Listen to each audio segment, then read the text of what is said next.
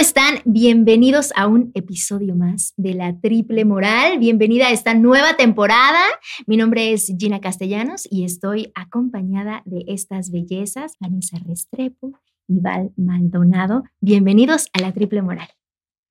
Hola, hola, hola, yo soy Vanessa Restrepo, como ya lo dijo mi queridísima Gina, que además les tenemos sorpresa porque está lanzando su nuevo libro. Es que este último año pasaron tantas, tantas, tantas, tantas cosas. Entre esas, Valeria Maldonado es la nueva host de la Triple Moral. Bueno, Didi, ¿cómo es? Que nos divorciamos, pasamos por un divorcio.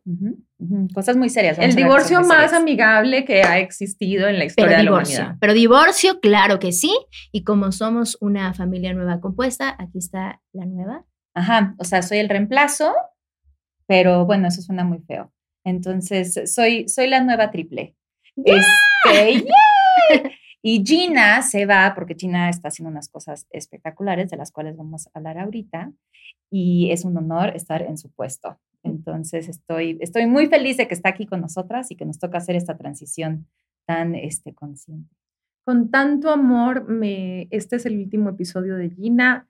Gracias, Ginny, porque por hacer esto posible. Tú empezaste con la triple moral conmigo, con Ana, ya lo hemos contado un par de veces, pero con Ana Victoria y tú me llamaron un día.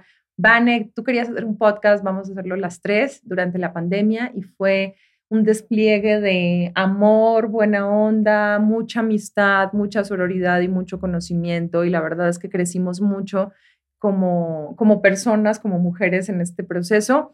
Te adoro, gracias y gracias a este proyecto porque me dio el regalo enorme de tu amistad y de verte crecer. Y por eso, pues, les digo que ha sido el divorcio más amigable del mundo. ¿Estás creciendo? Vas, sí, haciendo soy creciendo.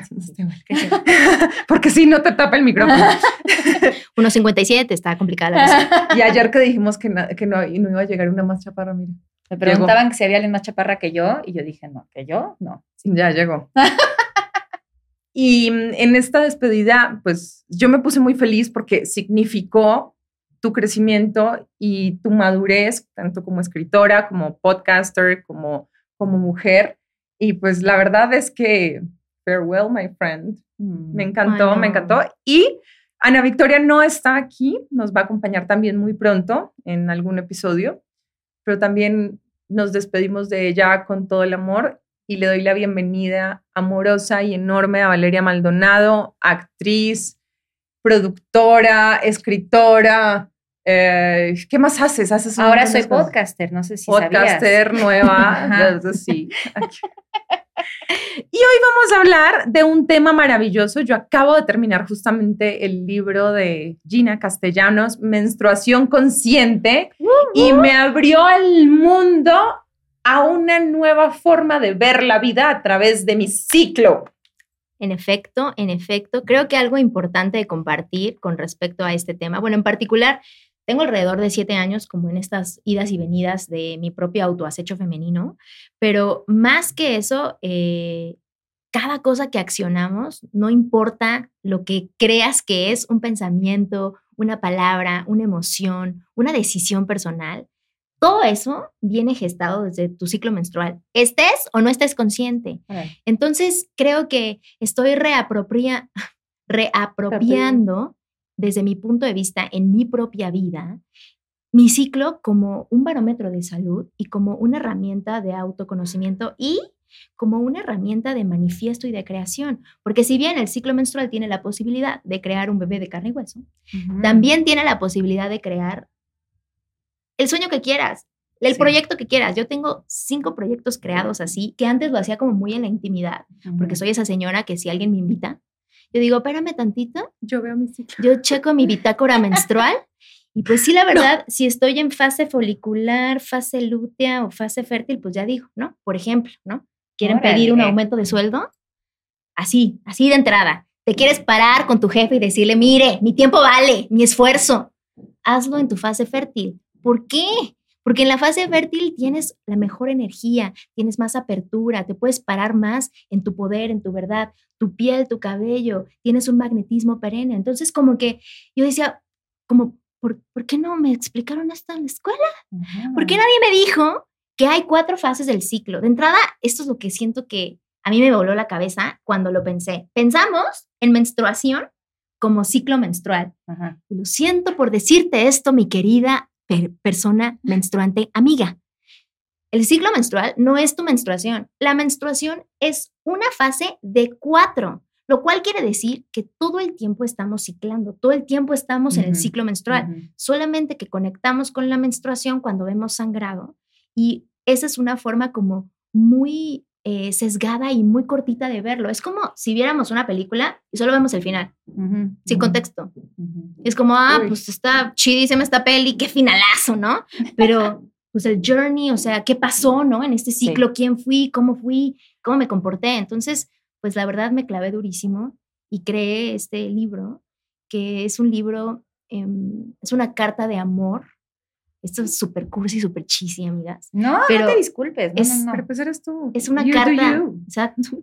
Es una carta de amor a mí misma de 20 años. Es como el libro que a mí me hubiera gustado leer cuando tenía 20 que me pudiera explicar un poquito de qué voy y un poquito que me diera recursos de información. No que me dijera cómo hacer las cosas, porque yo odio que me digan cómo hacer las cosas. Está de la verga. Odio que me digan. Está de la verga. De la verga, la verga es lo que a mí me gusta decir. También me gusta otros, otros momentos. Pero decir de la verga es algo que. A mí también me encanta decir de la verga. De la verga. Está de la verga. Ok. Es lo máximo. A ver, al unísono. Uno, dos, tres. Está de, la, verga. Ah, está de la verga. Otra vez. Una, Lo salió de la verga, ¿eh? Está, de la verga. Muy bien. El punto es, aquí, que digo, eh, este, este, este libro no, no es así de que 10 pasos para tener una mejor menstruación. No es eso. O sea, si ustedes creen que es este, ese es mi libro, no, no lo compre, señora. Señor, este no es. Este libro lo, de, lo, lo describo como un semillero. Em, hay un montón de recursos de información. Se planta en ti la semilla de curiosidad de aquello que estás como curiosa por saber de tu ciclo menstrual y pues empieza a germinar en ti lo que estás lista para recibir. Ese es un libro que, que te inspira a que te recuerde lo que llama tu nombre. Y creo que pude hacer un puente chido, digo aquí ya echándome flores a mí misma, pero creo que pude hacer un puente padre porque lo que me pasaba es que la información que había de ciclo menstrual era información que estaba como muy definida hacia el sector salud o biológico, ¿no? Ciencia. Sí, lo científico. O el otro lado, que era la parte como mística, pachamamas, mujeres desnudas, bailando a la luna en el bosque, que ojo, ¿eh? Si me invitas al segundo voy 100% porque me encantan esas mamarrachadas. Me encantan esas mamarrachadas, pero creo que la persona menstruante promedio no se identifica ni con una ni con la otra, ¿no? Entonces intenté tener un puente para que encontráramos una forma mucho más cálida y sobre todo una visión más amorosa a algo que nos sucede durante 3.000 días, durante toda nuestra vida. Órale. Menstruamos 3.000 días durante nuestra vida. Si eso hipotéticamente lo juntáramos, serían 12 años. Ay, 12 años, Ana. Entonces, imagínate que hay como todo un drive así de, no, pues siempre lo digo, ¿no? De reprográmate, tus afirmaciones, güey, piensa positivo, todo increíble. Y pues durante 12 años de tu vida, hipotéticamente, vas a odiarte. Eso a mí como que digo, ¿por qué haríamos eso? ¿Por, ¿Por qué nos hablaríamos así? ¿Por qué no nos entenderíamos así? La razón es porque no hay información, no es nuestra culpa. No hay información. A mí me costó mucho trabajo encontrar la información. Y creo que otra cosa importante de decir es que la información que hay allá afuera es información de mujeres europeas, de mujeres estadounidenses, de mujeres de potencias mundiales. Hay libros en español de menstruación, pero viene desde el punto de vista de una mujer que tiene un contexto completamente distinto al bagaje cultural latino. No hay historias de mujeres latinas hablando de menstruación desde la cultura de la culpa, desde el punto de vista religioso, desde el tabú del patriarcado y el machismo. O sea, como que no, no hay eh, esa experiencia, ¿no? Entonces, pues está... Por supuesto, porque nos lo han vendido como un paradigma toda la vida, como que está mal, es vergonzoso. Sí, Sangrar es una vergüenza para, para las mujeres. Y hay que esconderlo, hay que esconderlo. O sea, de chiquita me acuerdo perfecto de, me acuerdo el primer día que me bajó y sentir esa cosa de, Dios mío, todo mundo se va a enterar este, y esto es lo peor del mundo. y voy caminando, o sea, en el salón hacia la Miss y van a ver que traigo un, este, Se va a notar. un la- pad. Este, disculpen la pochez, lo seguiré diciendo, soy mitad gringa, entonces no me juzguen. Y este, mm, y me acuerdo de esa cosa de decir, o sea, qué oso, qué horror, que nadie se entere. Tuve la suerte, la suerte, yo tenía 11 años, de que al final del día en atletismo no podía yo correr y se me acercó una de mis mejores amigas y me dijo, es que me bajó ayer.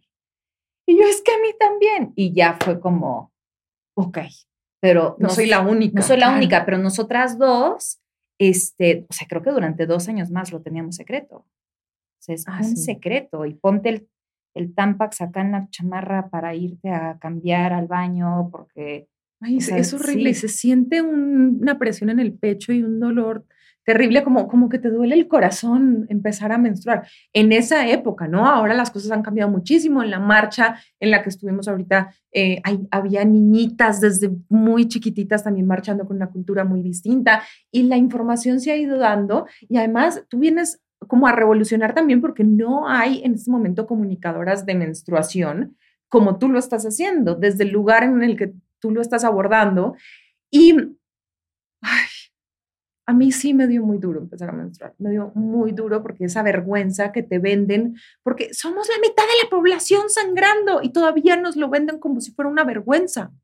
Es, es duro eh, respecto a por qué no hay tantas comunicadoras de menstruación, porque es un tema duro. O sea, en, en mi tiempo y en mi experiencia hablando de menstruación, hay una herida menstrual de todas. Todas tenemos una herida todas menstrual tenemos una historia. porque no hubo educación, porque tu mamá no te dijo, porque en la escuela te, te señalaron, porque que ponte el suéter, que porque hay como todo un tabú y, y un como asombro a tu poder capaz de crear, ¿no? Y, y el dolor y el miedo que va con respecto a eso, ¿no? Sí. Así yo en episodios pasados les platiqué que tenía esta onda de una cistitis em, crónica que tuve de los 20 a los 30 más o menos. Sí, imagínate, a ver, o sea, imagínate que yo, güey, que yo no experimenté una relación sexual sin una cistitis después. O sea, pensaba, vale, pensaba, que una iba con la otra. claro, pensaba que tenía sexo y te daba cistitis y era como de, ah, pues sí, ¿Para claro. qué lo tengo si me voy a enfermar? Claro. Deja tú eso. Pensaba que así funcionaba. Sí, porque te dicen que, es, que duele y que pues te tienes que, pues que es así, ¿no? Entonces, claro, y aparte creciendo, aprendiendo por el porno, porque al así Claro. aprendes, en la secundaria ves porno y dices, ay madres, o sea, pues sí es medio violento, pues, está hardcore, pues cómo no te va a dar una cistitis, ¿no? Y ahora imagínate como para mi propia sexualidad y, y mi exploración de saber que una relación sexual siempre iba acompañada de una cistitis, fue súper doloroso. o es sea, casi como un castigo, ¿no? Ah, a a 100%, o sea, Ajá. literalmente eso. Y eso, ya después de muchos años de terapia y de tratar de curarme, eh, justo en, en terapia entendí que tenía como las, la, el concepto de dolor y placer como que al revés. Mm. Y eso me provocaba un poco que al final de un momento de éxtasis y de perder el control, tuviera que reprimirme por medio de la culpa y entonces me ocasionaba, me somatizaba una cistitis, ¿no? Que al final de cuentas las itis, todas las itis son ira, Inflamación. Eh, la, la inflamación es, es ira, itis. Entonces era como de, ah, de la represión y de no saber, y del miedo, así el pavor de pensar que, a ver, ojo, yo me considero una persona culta, fui a la escuela, fui a una escuela privada, este, hablaba dos idiomas, tenía un círculo social que, bien que mal, clase media, donde, ok, se, se supone que tenemos un poco más de educación. Bueno, aún así, yo pensaba que si tenías una relación sexual, el porcentaje de, de poder quedar embarazada era altísimo siempre Uy, cuando en realidad igual. solamente puedes quedar embarazada, solamente puedes quedar embarazada si estás en tu ventana fértil. Si no estás en tu ventana fértil, que no te puedes embarazar, lo cual Sí. quiere decir que no tenía conocimiento de nada de cómo funciona el ciclo menstrual. De, ay, güey, ¿cómo? O sea, sí sabía que ovulaba, pero Ujú. luego la menstruación, pero luego, ¿y- ¿y cuándo es cuando puedo quedar embarazada?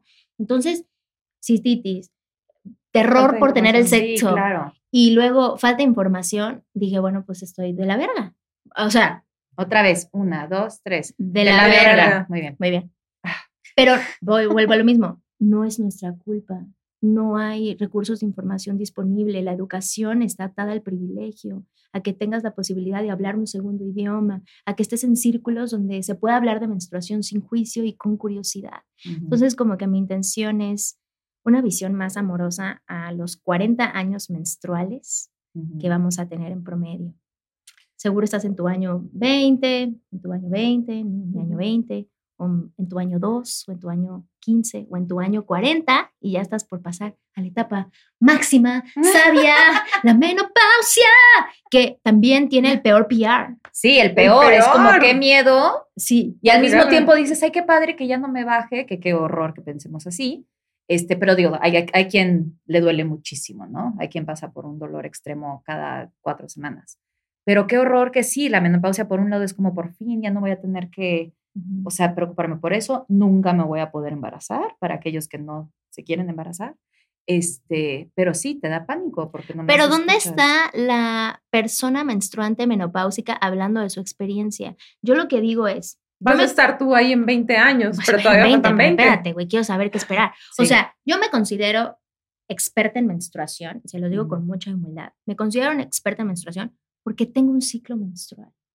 Tú y tú son expertas en menstruación y cualquier persona menstruante que nos esté viendo, escuchando, son expertas en su propia menstruación, en su propio ciclo. Entonces, creo que hay que regresarnos al poder de validar la experiencia, que sabes mucho más de lo que crees. O sea, tu cuerpo tiene una forma de comunicarse contigo que al día de hoy tú ya sabes cuándo te va a bajar. Ya sabes lo que te va a pasar, el dolorcito de cabeza, el hinchazón de boobs, que el dolor de la espalda baja, que calambres de las piernas, que te duermes en todos lados, que tienes un calor de la chingada, o sea, que depresión, que depresión, es muy importante. o sea, sí. que ya lo sabes. Entonces, creo que vale la pena celebrar que tu experiencia vale muchísimo y que si hubiera más personas menstruantes que quisieran hablar de su propia experiencia, tendríamos más información. Sí. Sí, además hay que enseñarles a las niñas desde, desde pequeñas porque es muy, es súper es, traumatizante cuando a una niña le baja y no sabe nada del tema. A nosotros nos pasó porque llega la menstruación y es, me estoy desangrando, ¿qué me está pasando? Dios mío, me voy a morir, eh, pero no le puedo contar a nadie porque es vergonzoso. Entonces, todo esto, abracemos a la nueva generación, démosles información, porque la información es poder. Ginny, pero a ver, esas cuatro etapas, a mí, a mí me encantó. Yo estaba leyendo el libro, leyendo no, no les voy a mentir, lo escuché, huevona. Hay audiolibro narrado por la autora. Eso, eso, no es, eso no es de huevona, son, o sea, te decía ayer, hay gente que es visual, hay gente que es auditiva. Yo soy muy auditiva y yo aprendo mucho escuchando. Aprendo mucho más escuchando que leyendo eh, directamente. Incluso muchas veces bajé una, una, aplicación para que me lea mientras yo voy viendo, voy escuchando y se me queda mucho más la información. Porque además mi ADHD, que no me voy a empezar a poner etiquetas, pero lo escuché y me divertí muchísimo y aprendí muchísimo. Y hablando de las cuatro fases, ¿dónde empieza tu fase? ¿Cuánto dura cada fase y cómo se llama? Buenísima pregunta. Las cuatro fases del ciclo, algo importante de, contar, es que no es uno, dos, tres y cuatro. Al ser un ciclo, no es lineal, va en forma circular, así en infinito. Digamos que el principio y el final es la menstruación. Que si algo se llevan de esta conversación, ojalá sea esto. Cuando hay caos, cuando no se sabe ni por dónde va, cuando no tienes idea qué está pasando en tu vida, cuando dices, Dios mío, ¿quién soy? ¿A dónde voy? ¿Por qué? Caos total. Ese es el principio. El primer día es el de sangrado es el primer día del ciclo. No, ese es el principio. No hay primer día, segundo día. Es el principio. El principio del ciclo. El principio, exacto. Principio y final. Recuerda principio y final. Principio y final va junto. Cuando hay caos es el principio, que mm. también es el final. Y algo que enseña el ciclo menstrual es a abrazar el caos interno para que practiques mes con mes a entender tu, momento caótico, que con un poco de suerte y práctica, los caos que se presentan afuera no nos hacen tanto daño. O aprendemos a abrazar el caos como una herramienta de autoconocimiento y una herramienta para avanzar en la vida. Entonces, principio final, menstruación. La que le sigue es la fase folicular. La que le sigue es la fase fértil y la última o previa al final es la fase lútea, que también se le conoce como fase premenstrual. Esta última es la única que tiene una duración exacta. Menstruación, luego folicular, folicular, fértil, y, lútea. y, lútea. La Lútea. única que tiene una duración como va es la lútea, que dura de 12 a 16 días. Cuando ovulaste, después de que ovulaste, van a ser de 12 a 16 días para que tengas tu menstruación. Algo importante de entender es que siempre dicen, ay, se me atrasó el sangrado, se me atrasó la menstruación o se me adelantó el ciclo. No, lo que se te movió fue la ovulación, chica. La ovulación es la que se mueve y la que se tiene como, como un efecto con el entorno. La ovulación se, se lastima o se, se adelanta o se atrasa según el entorno, lo que comiste, lo que dormiste, las conversaciones de las Mm. cuales fuiste partícipe, el nivel de cortisol que tuviste ese mes. Si ovulaste más temprano, vas a tener un ciclo más corto, por ende vas a menstruar antes. Si ovulaste muy tarde, vas a tener un ciclo más largo, por ende tendrás tu menstruación más tarde. Entonces, lo que se mueve, aquí desmitificando cosa, es la ovulación, no el sangrado. Otra cosa importante, no todas las menstruaciones, o más bien, no todos los sangrados se consideran menstruación. Yo el nomás, único- este, todo este podcast más quiero que sepan, voy a estar así nada más viéndote con Muy bien. guau. Muy bien. Y algo, y te, tengo, Sí. te tengo una sorpre a ti. A ti te tengo una sorpre para, para este, para este, para este podcast. Em, ¿Qué estábamos diciendo? Este, en la madre te interrumpí. No todos los sangrados se consideran menstruación. Esto también para mí fue choqueante. ¿eh? Como dije, camba. Claro, si no hay ovulación, no hay menstruación, ¿no? Pero sí puede haber Ya sangrado. La razón por la cual, me encanta esto, ¿no? La razón, la razón por la cual es esto es si tú llevas un tratamiento de asistencia hormonal, ya sea porque tienes un tratamiento médico y eso es lo que estás siguiendo, o porque estás queriendo evitar un embarazo, no estás ovulando. Ovulación, señoras, señores, señoritos, señorites, es igual a salud. Y aquí va como mi onda que a veces como que no me van a cancelar, pero aquí va mi punto de vista y, y sin juzgar a nadie. Si tú tomas anticonceptivos porque es tu forma en la que te quieres proteger para darle vuelo a la hilacha y no quedar embarazada, aplausos, bien por ti. Date a todes por igual, bien por ti. Solo infórmate que no estás ovulando, lo cual quiere decir que este método de anticoncepción o anticonceptivo no es sustentable.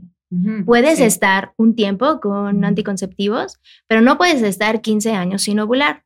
Ahora, parece mentira, pero el día de hoy hay mujeres sanas que llevan 10 años, 15 años tomando anticonceptivos que no han ovulado. Sí, ¿Y sí, qué sí. pasa? Eso, esa, esa pregunta, fíjate que me quedó en el libro, porque hablas mucho, luego hablas del método sintotérmico que me parece maravilloso, y hablas de la ovulación es salud. Sí, pero ¿por qué? O sea, ¿qué me puede pasar si no ovulo durante 10 años? Te da una cosa que se llama trastorno de la ovulación, Ok. porque el ciclo necesita madurar un óvulo para que tenga un viaje ovárico, para que busque ser fertilizado. Si no, si no se implanta porque no estás embarazada, pues se desecha. Y ese periodo de desecho es tu periodo de purga natural. Se necesita tener, tienes un conteo único de óvulos, que aquí va tu sorpresa, un conteo único de óvulos que necesitan ser madurados y expresados hacia la purga. El ciclo es tu barómetro de salud, se conoce también como el sexto sentido, porque por ahí puedes saber acerca de tu estado de salud, de enfermedades, prevenir enfermedades de acuerdo a tu descarga vaginal, marco cervicu- cervicuterino, la sangre, en fin, hay muchos barómetros de salud adentro del ciclo, pero si estás llevando un ciclo asistido, que es simple y sencillamente por evitar un embarazo, no porque tengas un trastorno hormonal, que eso Sí, es otra cosa, ¿eh? es otra cosa. Si tienes ovario poliquístico, endometriosis o llevas como un- una cosa de asistencia médica, por favor, o sea, que sí te ayuden. Pero si solamente estás tomando anticonceptivos solamente por evitar un embarazo, bueno, solo, o sea, infórmate que no estás ovulando y si tu ginecólogo no te lo dijo, please, dile. Pero tampoco es tu respons- su responsabilidad, es tu responsabilidad saber los efectos secundarios de lo que te metes. Y uno de los efectos es no ovular. Pareciera mentira que si estás tomando un anticonceptivo sabrías que no estás ovulando, pero no, no se sabe. Y entonces lo que puede pasar es un trastorno de la ovulación. ¿Qué pasa? Pasan 15 años, ya por favor me quiero embarazar o ya la verdad ya no me están cayendo bien los anticonceptivos, quiero dejarlos. Ya no ovulo. Y entonces los, los quitas y pues tu cuerpo se tarda un momento en decir, ay, güey, ya no me está dando la progestina, que eso es el químico que viene a tu cuerpo por medio de los anticonceptivos, no la progesterona que tu cuerpo hace naturalmente. Y entonces se tarda el cuerpo en decir, ay, güey, este, órale, pues échate la progesterona, no, espérate, este, hijo, le queda un poquito de progestina de, los 18 años que te has tomado los anticonceptivos. Entonces el cuerpo está como, y es una un trastorno de la ovulación. Eventualmente... ¿Cuánto puede durar ese trastorno? Para cada mujer es distinto. Eventualmente se corrige. Hay mujeres que dejan de tomar los anticonceptivos y se pueden embarazar al toque en el, siguiente, en el siguiente ciclo, pero hay otras mujeres que les cuesta muchísimo porque...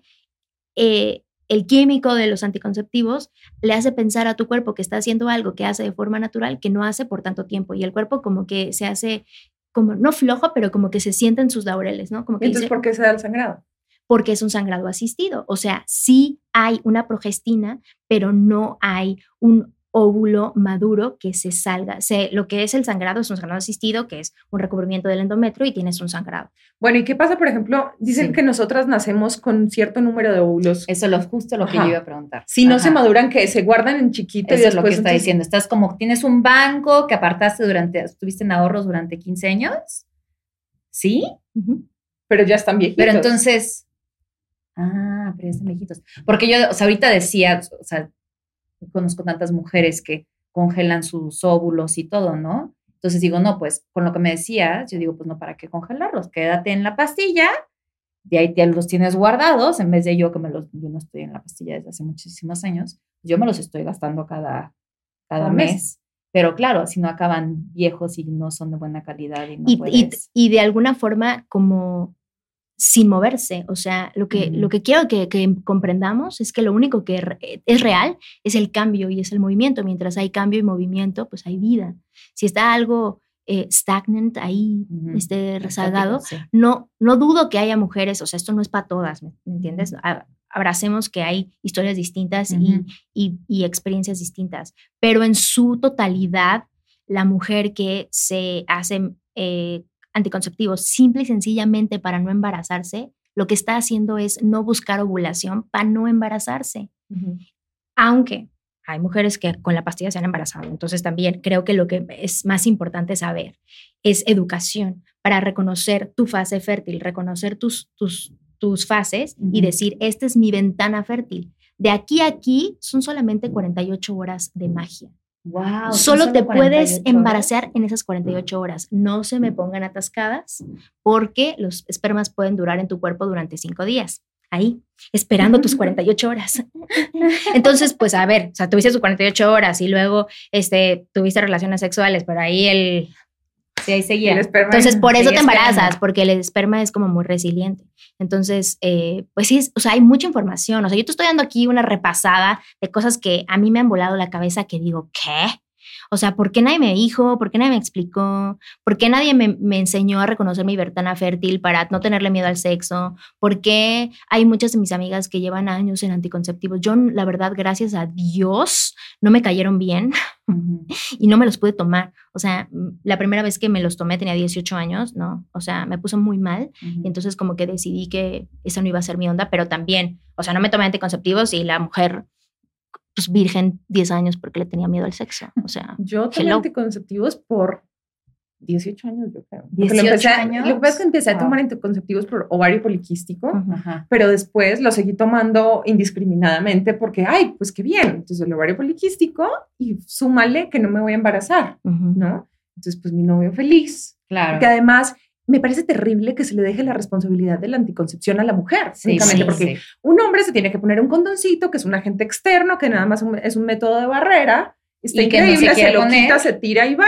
y que no se quiere poner porque, ay, no siento igual. Pero en nosotras nos dejan la responsabilidad de métete hormonas, jódete, porque muchas veces las hormonas te cambian absolutamente, muchas veces no, las hormonas siempre te cambian absolutamente todo en tu cuerpo. Yo tenía las piernas hinchadísimas, me dolían, y hace creo que apenas como un año, año y medio dejé de tomarlos, mi vida cambió para bien. O sea, se me quitó hasta, hasta, hasta se me bajó la celulitis, porque gran parte de mi celulitis era mm. eh, inflamación, inflamación de las células, retención del líquido, me dolía todo y mis, mis, sangrados, porque no eran menstruaciones, mis sangrados eran dolorosísimos. En mm. este momento es lo más fácil del mundo. También, el otro día estaba hablando con, dos amigos que se acaban de hacer la vasectomía y me dijeron, es que es lo más fácil. O sea, es, es, un proceso de 20 minutos que estás tres días como con un dolorcito, como si fuera blue balls, y ya, y se te quita. Pero qué bueno que están empezando los hombres a hacerse responsables también de la concepción, porque los hombres pueden dejar a una mujer embarazada todo el mes. O sea, sí, todos los días. Si, todos los días, todos los días a una mujer diferente. No a la misma, porque la misma solo puede 48 horas, pero los hombres pueden embarazar todo el mes las mujeres solamente podemos embarazarnos 48, horas, y, nos, y nos chingan y nos chingan y nos chingan para que nos metamos una pastilla todo el mes. Lo que dices es como súper doloroso porque siento que hay otra vez cediendo el poder a una pastilla, a un doctor, a que alguien más te diga cómo es tu ciclo, sin retomar un poco la autonomía de decir, bueno, quiero conocerlo, quiero entenderlo, me quiero educar en la menstruación o en ciclo menstrual, no nada más para, para hacerlo por mí, ¿no? Y saber, tener más como autonomía, sino también para permitir que la, la hermana y la colega menstrue sin juicio, ¿no? Entendiéndote tú, pues, pues, podrías entender a todos, ¿no?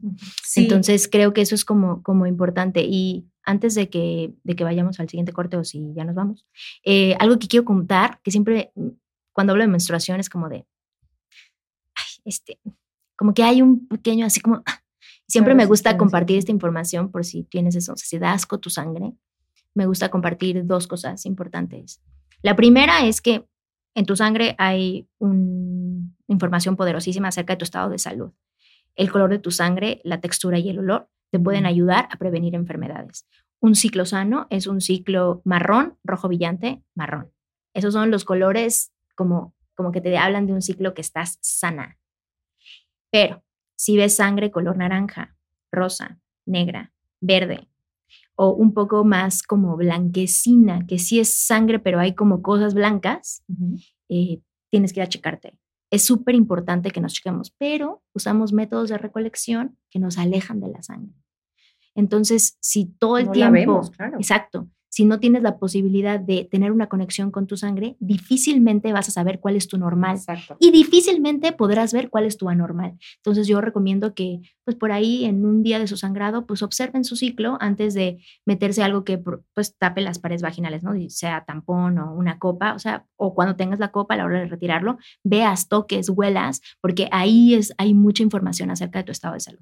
Y la segunda, que es la que a mí más me gusta, eh, a mí me gusta celebrar mi menstruación porque el conteo de óvulos que ustedes poseen, eh, y yo también, eh, y todas las personas menstruantes, ese conteo genéticamente lo creó tu mamá cuando estabas en su pancita. sí, eso me encanta. Y en cada menstruación, en cada menstruación tienes la posibilidad de agradecer por tu vida, mm. pero también la posibilidad de conectar con tu mamá a un nivel carnal, íntimo, físico, ¿no? Y si por ahí tu mamá ya no está en este plano, o no tienes una buena relación con tu mamá, o tu mamá es la mejor amiga de tu vida, así chiles de aquí al, cielo, eh, es una forma muy bonita de conectar con ella mes con mes, ¿no? Entonces, como que cuando yo pienso en eso, como que digo, ¿por qué estoy tan separada de esto que, que me pasa todo el tiempo, que aunque no quiera verlo, está ahí? ¿Por cómo puedo tener una visión mucho más amorosa, cómo puedo celebrar mis ciclos como, como una celebración de vida y de mi estado de salud y también como un agradecimiento a mi mamá por traerme a este plano y recordarme y recordarnos que todos, absolutamente todos y todes venimos de un ciclo menstrual. Todes, señores y señoras y señores. Todos. Mm. Y entonces creo que ahí, si estamos alejados de esa visión, pues muy difícilmente vamos a tener menstruaciones más expansivas o más conscientes, ¿no? Qué belleza. Bueno, Gina ya me hizo llorar, obviamente. Este, mi mamá pasó a mejor vida hace un año, entonces gracias por eso. Va a ser una forma muy bonita de conectar con ella y, te lo agradezco profundamente. Este, me conmueve muchísimo. Ya no nomás dije, wow, ya también lloré. este, y, por último, quisiera hablar de otra partecita que para mí es importante de la menstruación, que no hemos hablado y que ya hablaremos en otros capítulos de la salud mental. Pero otra cosa que para mí ha sido muy importante al conectar con mi ciclo es entender esto del, en inglés se llama PMDD, eh, depresión premenstrual, que le pasa a muchas mujeres y tampoco se habla. Y como dices, es parte del caos. De pronto sentimos que se nos está acabando la vida, sentimos que literal tiramos cosas, o sea, nos estamos, o sea, nos volvemos más torpes. Y esto es una parte hormonal donde esto puede pasar en ciertas mujeres como yo, y donde sientes que literal te vas a morir resulta que viene, vienen tus días. Y yo ahora, en vez de odiar eso, en vez de decir, ay, qué horror, o sea, ahí viene mi regla, con razón digo, ah, he ido rápido en la vida, estoy haciendo mil cosas, mi cuerpo ya me dijo que ya me va a bajar, porque estoy sintiendo todas estas emociones, me toca sentarme con mis emociones. Y bajarle al ritmo. Bajarle al ritmo, escucharme, porque sabes qué, quizás si no menstruo este mes no me doy chance de sentirlo.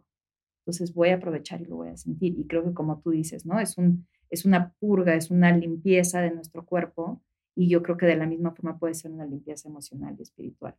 Creo que cuando todo eso se acomoda, eh, empiezas a entender, información es poder, como lo decía hace rato, y empiezas a entender tu ciclo y los niveles de energía asociados a cada fase del ciclo, también empiezas a tratar tu cuerpo y tu mente y tus emociones como las debes de tratar según la fase del ciclo. Entonces todo se acomoda y llega la armonía a tu vida.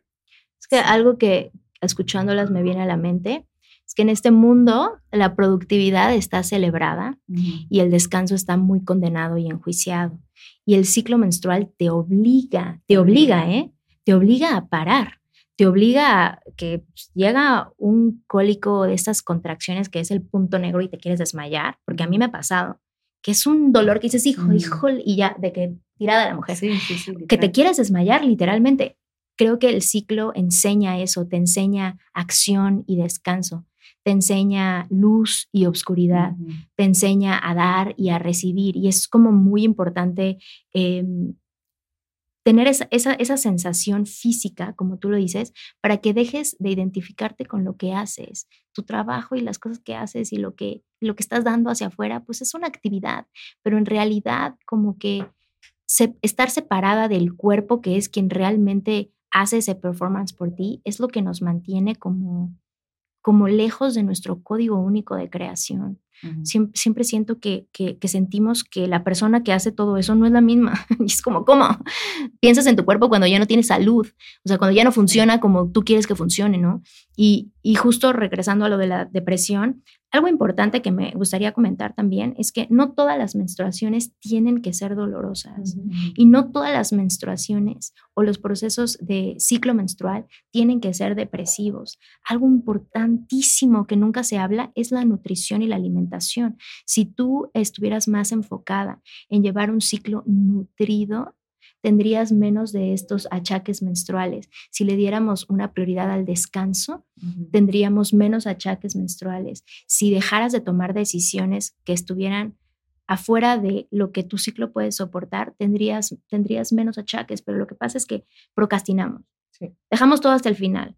Cuando al final ya no tienes energía durante la etapa menstrual, ya no tienes energía. La, la energía, los niveles que hablaba Vane aquí, son así. Menstrual sin energía, la que le sigue, que es folicular, tu energía va de menos a más. Fértil ovulatoria es tu pico, tu máximo de energía, y de lútea va de más a menos hasta llegar otra vez a la mm. menstruación. Entonces, muchas veces procrastinamos, dejamos todo hasta el final, cuando culera, al final ya no tienes energía y quieres sacar todas las cosas del mes con tu jefe ahí.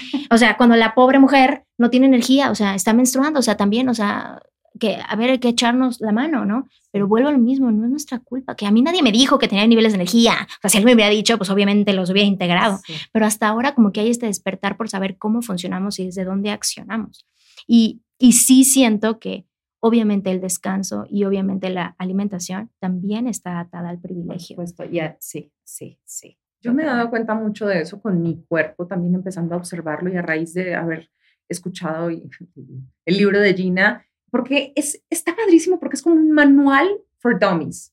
Menstruación for dummies. O sea, para porque, todas. Porque, es súper ameno, súper divertido, lo vas contando y de verdad te llega, de verdad aprendes, está muy fácil de entender. Lo hiciste muy bien, Ginny, te tengo que aplaudir.